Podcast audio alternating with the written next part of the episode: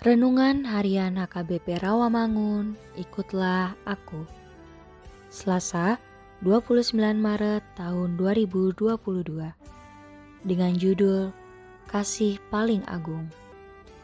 Bacaan bagi kita pada hari ini diambil dari kisah para rasul 2 ayat 22 sampai 32. Bacaan malam kita pada hari ini diambil dari Yohanes 17 ayat 1 sampai 19.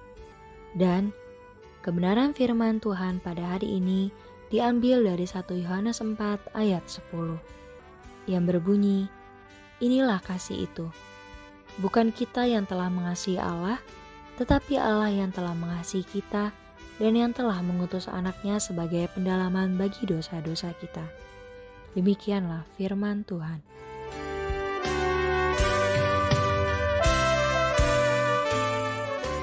Kasih Allah telah dicurahkan di dalam hati dan pribadi kita masing-masing oleh Roh Kudus yang tinggal di dalam hati kita, supaya kita dimampukan untuk dapat saling mengasihi.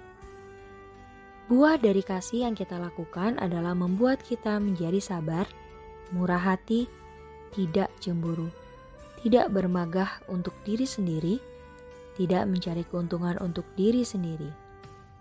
Kasih itu juga tidak sombong tidak pemarah, tidak dendam, menyimpan kesalahan orang lain, serta sabar menanggung segala sesuatu. Karena begitu besar kasih Allah kepada kita umatnya, sehingga Allah memberikan anaknya sebagai pendamaian bagi dosa-dosa kita. Mengasihi di sini adalah melakukan atau memberikan kasih Allah secara perbuatan, bukan hanya kata-kata. Kita sudah ditebus dengan harga yang mahal agar kita dapat hidup di dalam damai sejahtera. Kita sudah mendapatkan berkat, jadi jangan karena kita tidak memiliki kasih, membuat jalan kita terhambat untuk dapat tiba di kerajaannya. Kenal dan rasakan bagaimana kasih Allah itu yang diberikan kepada kita bahkan mampu membuat kita berbahagia.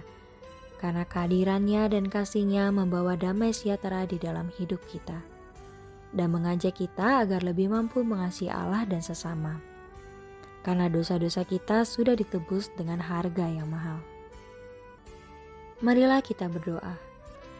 Tuhan ajarkan kami lebih mengerti akan kasih Tuhan sehingga tidak menimbulkan kepada kami rasa dendam terhadap sesama. Amin.